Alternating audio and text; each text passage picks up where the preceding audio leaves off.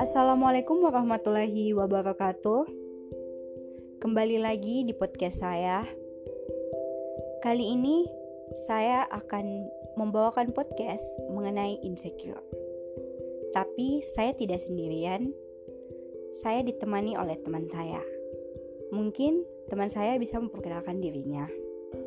Hai semua, perkenalkan nama saya Arsi Febri Askalani, jurusan rekam medis dari Stika Sepanakukang Makassar. Kali ini saya akan menemani kalian semua sampai podcast ini berakhir. Nah, teman-teman, kali ini saya dan Arsi akan membawakan podcast mengenai insecure. Menurut teman-teman, apa sih insecure itu? Menurut saya pribadi, Insecure adalah bagaimana kita membanding diri kita dengan orang lain. Bagaimana menurut Kak Arsi sendiri? Jadi, insecure adalah istilah dalam keadaan tidak nyaman yang membuat seseorang merasa gelisah, takut, malu, hingga kehilangan percaya diri. Nah, insecure sendiri itu pasti mempunyai sebab. Kira-kira apa sebab dari insecure itu, Kak?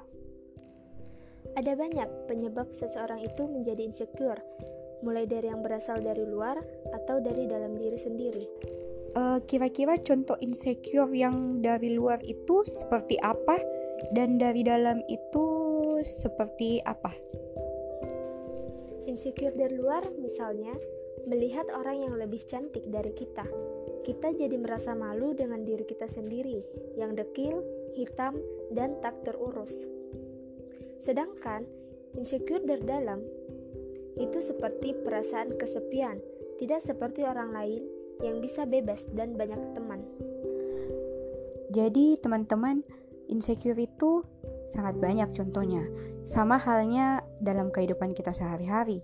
Ketika melihat di sosial media, banyak orang yang lebih baik dari kita, yang lebih mempunyai bakat dari kita, itu semua membuat mental kita menjadi down, membuat diri kita merasa tidak mempunyai bakat apa-apa, sehingga kita menjadi cemas dengan diri kita sendiri. Nah, teman-teman, saya juga pernah membaca bahwa insecure bisa membuat seseorang tidak mampu mengembangkan potensi yang dia miliki, karena insecure menghambat aktivitas sehari-hari kita. Bahkan, karena insecure kita bisa menjadi gangguan kesehatan mental seperti cemas, depresi, malas makan, dan kelelahan kronis. Tapi, teman-teman tenang saja, kita bisa menghindari insecure itu sendiri. Misalnya, kita berusaha untuk tetap berpikir positif, berhenti menyalahkan diri sendiri, berhenti membandingkan diri kita dengan orang lain, hindari orang yang membuatmu insecure, dan lakukanlah hal yang membuat dirimu bahagia. Nah, teman-teman, seperti yang Kak Arsi bilang, kita bisa menghindari insecure itu sendiri dengan cara tetap berpikir positif.